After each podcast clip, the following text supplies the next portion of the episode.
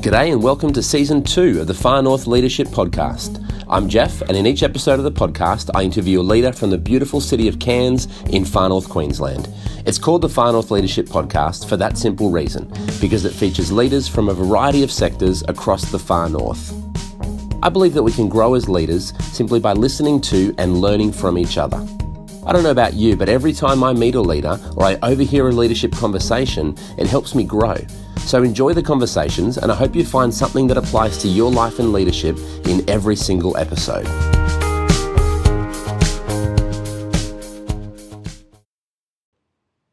In this episode, I interview Stephen Charlesworth. Stephen is the Asia Pacific Director for Mission Aviation Fellowship, or MAF or MAF as it's often known. MAF's purpose is to deliver practical and spiritual care to people in places of deepest human need. So every three minutes, an MAF plane takes off or lands somewhere in the world, and these flights enable crucial work by many aid and development agencies, missions, local churches, and other national groups. MAF is serving the church and communities in remote areas where flying is not a luxury, but a lifeline. I interviewed Stephen in his office on Mulgrave Road here in Cairns.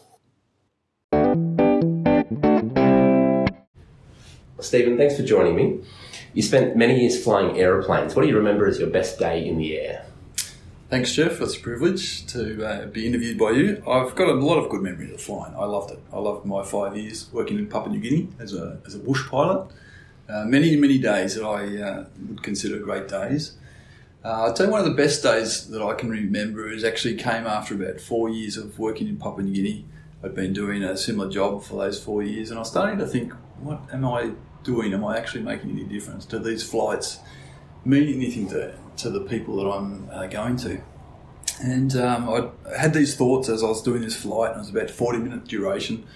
And I landed and I started unloading, and this nurse came up to me, um, community health worker from the village, and she just started saying how much she really appreciated the flight and, and uh, that I'd come. And she said, We are so thankful as a community that you come. And it reminds us that we're not forgotten people and that God loves us and that we, uh, we've got some means of getting in and out of this place. And we are so remote. And you come and you bring these medicines and you bring this. Uh, goods that we need, and it uh, helps us to feel connected. So that the timing of that was really significant. So that, that stands out as a, a great day. Yeah, flying in Papua New Guinea. Wow! So it brought the uh, not just the, the act of flying, but the purpose and the meaning to exactly. it. Exactly. Yeah. yeah, yeah. And when you realise that what you're doing is making a difference and it's valued, and people express that, uh, that that's a real privilege. It doesn't come every day. Yeah, that's great. Can you tell me a bit about yourself and how long you've been in Cairns? Um, my wife and I, with our family, have lived in Cairns for 12 years. We we joined um, an organisation called Mission Aviation Fellowship, and we came from Melbourne to, to Cairns to join that organisation. And uh, I've had different roles in the support office in Cairns. Uh, Cairns has a, uh, MAF has an office in Cairns that supports programs throughout Asia Pacific. And uh, I came up here to be part of the team supporting the um, the activity of aviation in developing countries in, in Asia Pacific. Mm-hmm. We've got um, three children, two have now left home uh, studying at university, and uh, one daughter who's finishing year 12 or doing year 12 at St Monica's. Excellent. And how many years have you been in the regional uh, director role? Since uh, 2012. Um, so I've had a, a, technical role before that and a, and a support role before that. Um, so yeah, since 2012 I've been in this regional director role, and um, yeah, most days love it. Mm-hmm as a concept, what does leadership mean to you? Well, for me, uh, leadership, I was going to kind of look up a, a dictionary definition, sure. uh, but uh, no, no, for me, leadership's about um, obviously leading people, but resourcing people, uh, serving people, communicating with people, pulling people together to to achieve an outcome. So for me, leadership is about, yeah, it's really about enabling others, empowering others, and um, on on a few occasions directing, uh, guiding, but usually it's about empowering, continuing to communicate what we're trying to achieve, remind people what we're trying to achieve, helping them, asking them questions to help them realise is this what we're trying to achieve or not? Is this working towards the vision? Does it reflect the purpose of the organisation? Uh, for me, that's leadership, and then helping people, facilitating people to be able to do that, um, achieve that is what I think is leadership. Yeah. Do you find uh, that you need to do that reminding and empowering because people forget uh, or just so focused in their one area that you need to bring the whole together? Well, I think uh, it's easy to forget, and I gave the example before about myself flying when I used to fly in Papua New Guinea. I think we can very easily get distracted with the urgent. We can become consumed with uh, challenges and problems that we're facing. Sometimes we can get involved in emotional issues or political issues in the, in the workplace. So we need to be reminded of the big, big picture. We need to be reminded what we're trying to achieve and what's on the, the one year goal and the, on the five year plan. And uh, so I think conversations like that as a leader are important. That we're not um, not just supporting somebody with their immediate problem, but we're having conversations about how we're going, progressing towards the, the longer term. So. Yeah, absolutely. Hmm. Can you give us a little bit more insight into your leadership concept here? So, as the Asia Pacific Director for Mission Aviation Fellowship, what, uh, what, what, does that look like as a leader? Sure. Well, I'm, I'm uh, supporting six general managers that are working in countries throughout Asia Pacific. And uh, they've got roles to use aircraft and technology to bring transformation and bring change in uh, communities that are isolated. So my role is working with those managers uh, to to help them to identify resources needed to help them with uh, getting the right people and equipment, and then to work on a strategy within that that context. And it varies. So the, the countries have different needs, and so we'll have a different strategy for each country that we're working in, so that we're effective. Um, I'll help with questions around efficiency, help them to be efficient. We're a, we're a charity. We're based on uh, we run with donations that come in, plus some contribution from the the users of the service, and uh, we yeah, so we need to be efficient. So I'll, I'll help. My, my days will involve um, uh, talking with them. I catch up with them regularly. We'll talk about issues that they're dealing with in the short term. Then we'll talk about longer term issues, uh, how they're going with approvals with government. It might be a new program trying to get started, or it might be a mature program that's got uh, challenges. typical challenges: the demand way way exceeds the capacity. how do we how do we prioritise? What are, what should we prioritise? Um, things like that. So, yeah, for, for, me, it's often just listening uh, and then reflecting on that, helping them reflect on that, asking them questions, and often they themselves come up with uh, identifying the priorities and identifying the needs, and um, I'll try and support that. Mm. Sounds like there's a large coaching element to what you're doing, coaching and supporting. There is. It's funny. I mean, I don't see myself as a coach, and I don't probably realise it as a coach, but I think it just happens. And sometimes it's not just a, it's not necessarily that I've got the the wisdom or the experience, but I'm somebody who understands the world and understands what they're trying to achieve, and yet is remote enough to be able to be a little bit objective. Um, so yeah, I think that means that if I listen well, if I ask intelligent questions, um, and if I understand clearly what the organisation is trying to achieve, then then I can be a coach. Mm. Yeah.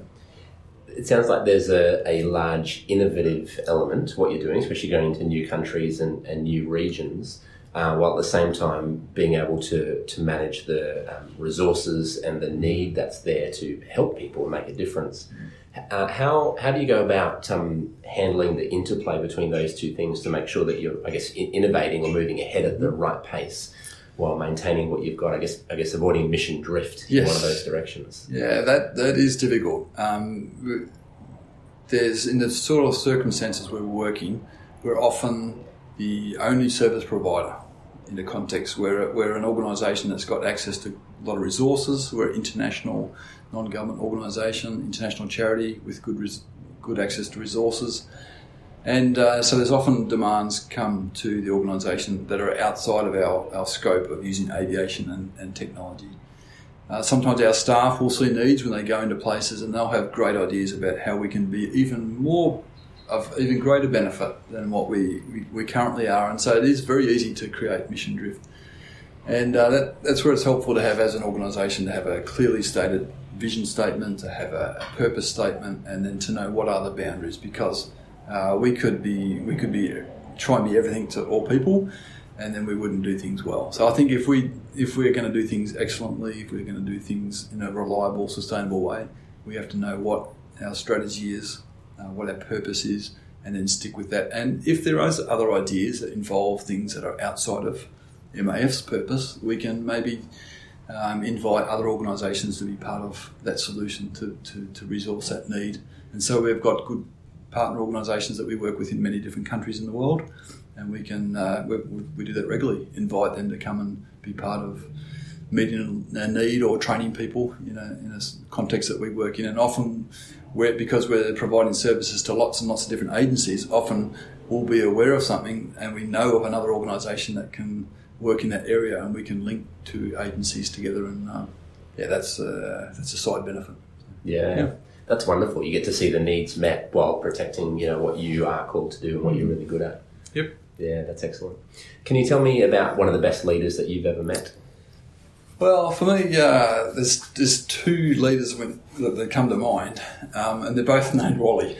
they are real people. You're the first person I've ever met to, to give me that answer. I just thought this is going to sound like it's cooked up, but it's not cooked up. Two two people that stand out just happen to have the same name, and it's Wally. They're real people. One was uh, my football coach when I was in my late teens, early twenties, and I was privileged to be part of a, a football club in the eastern suburbs of Melbourne, and. Um, our club changed competitions you know, from, from one league into another league. And we went, for when we joined this new league, we, we had to start at the bottom and we made our way up. And in three years, we won three premierships. Wow. And this coach, whose name was Wally, uh, had been involved with the Melbourne Football Club, and, and he was someone I just was very impressed with, uh, partly probably my age, but he was able to really build a team. Um, it was he, he, built a real a strong mateship with the, the, players. We, we were like brothers.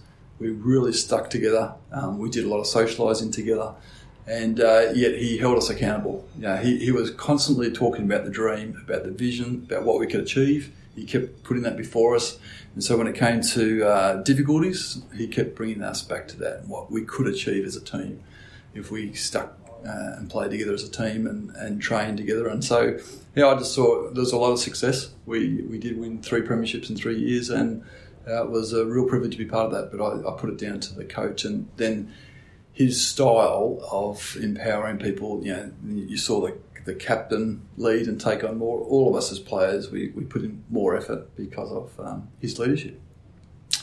Another guy, Wally, that I know of um, that's had a big impact on my life is a, a guy who's worked for about 30 years in Indonesia. Um, he works also with MAF. He was a regional director in, uh, in Indonesia. And he has uh, established and maintained great relationships with uh, government people within Indonesia. Um, and, and, the thing I am impressed with, sometimes we, we make relationships and we can be a little bit abusive in those relationships. We're trying to, to leverage things for our own good.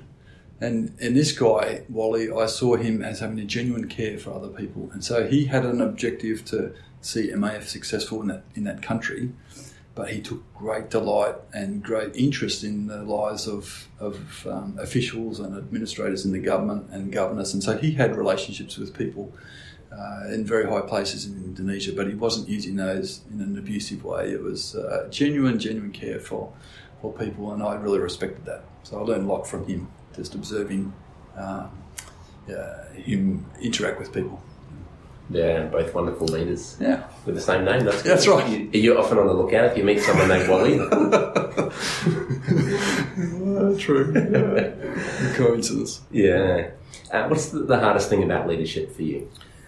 For me, um, I don't like being unpopular, and I realise that coming with leadership is times when you are unpopular. I mean, there's a lot of times when you have you achieve things together with other people, and you and you get some sense of doing something with others and being part of a team.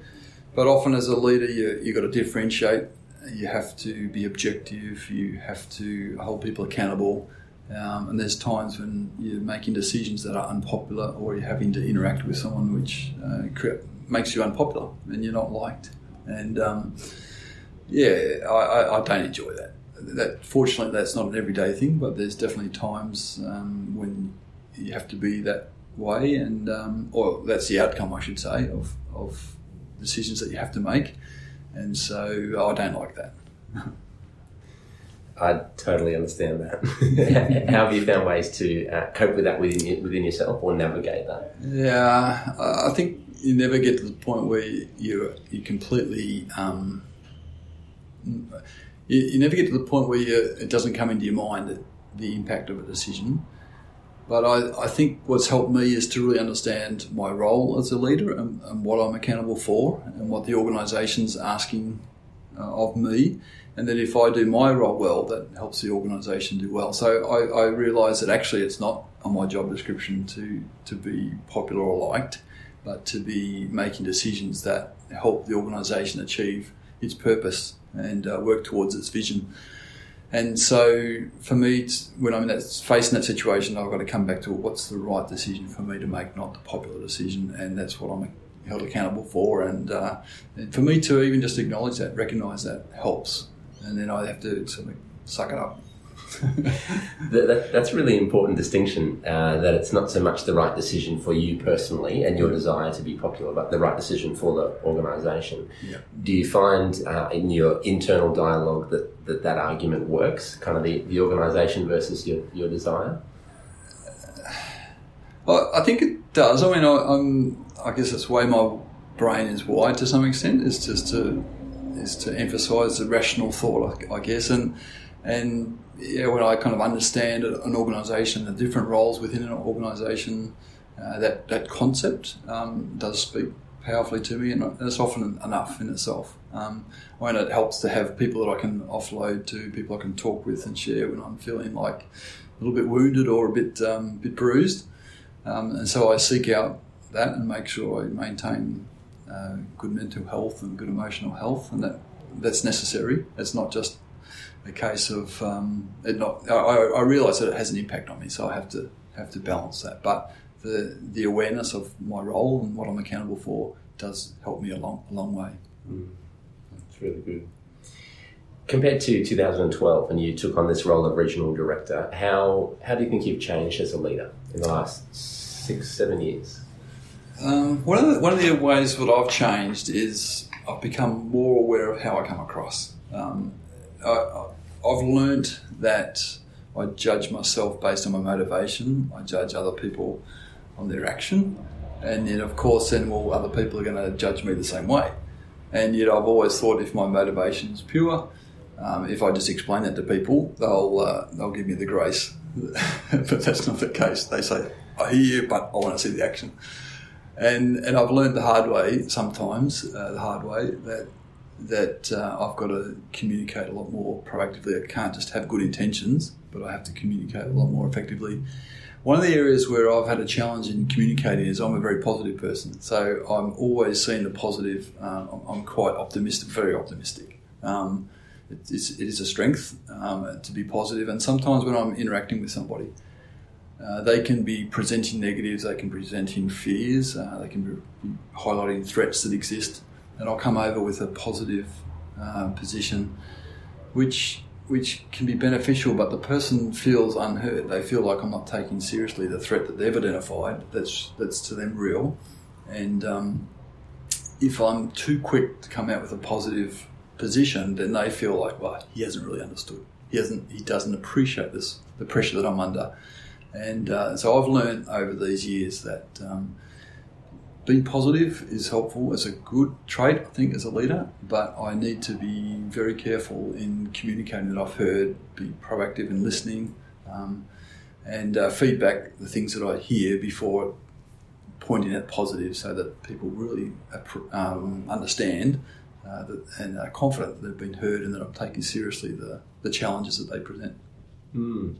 That's a, a, great thing to realise. So you, you can. Uh, observe the difference in your leadership and the positive impact by you know showing genuinely you know listening and understanding. Yeah it does. And, and some of it's come through just asking people like how am i coming across? And, and, and sometimes it's you know when i've made myself vulnerable i've said to someone you know what what are you frustrated by in, in my leadership?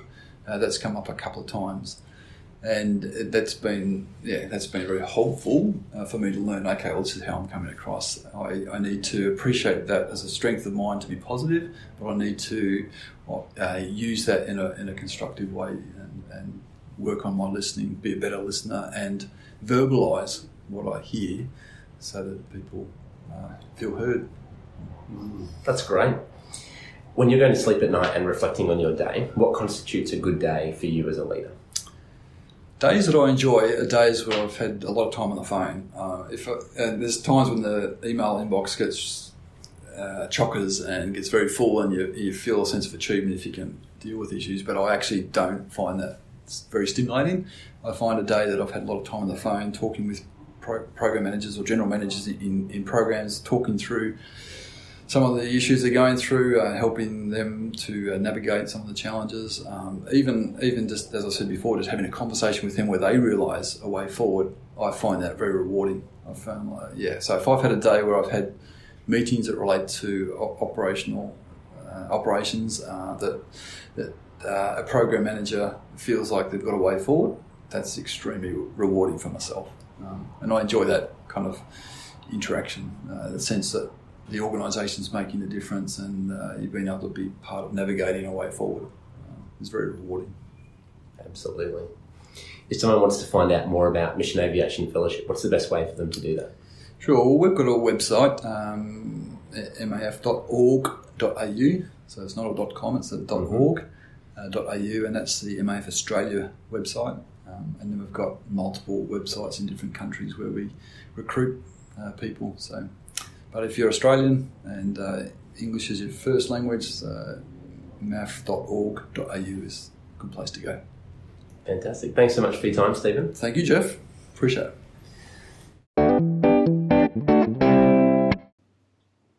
That was a great interview with Stephen.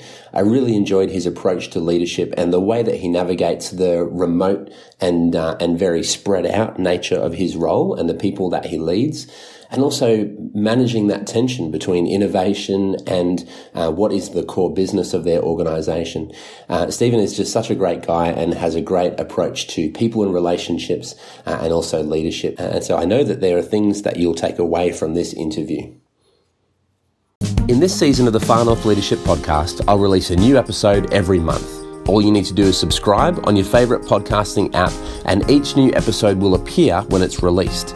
If you find this helpful or interesting, please pass it on to a friend or a colleague. And I'll be back next month with another fascinating interview.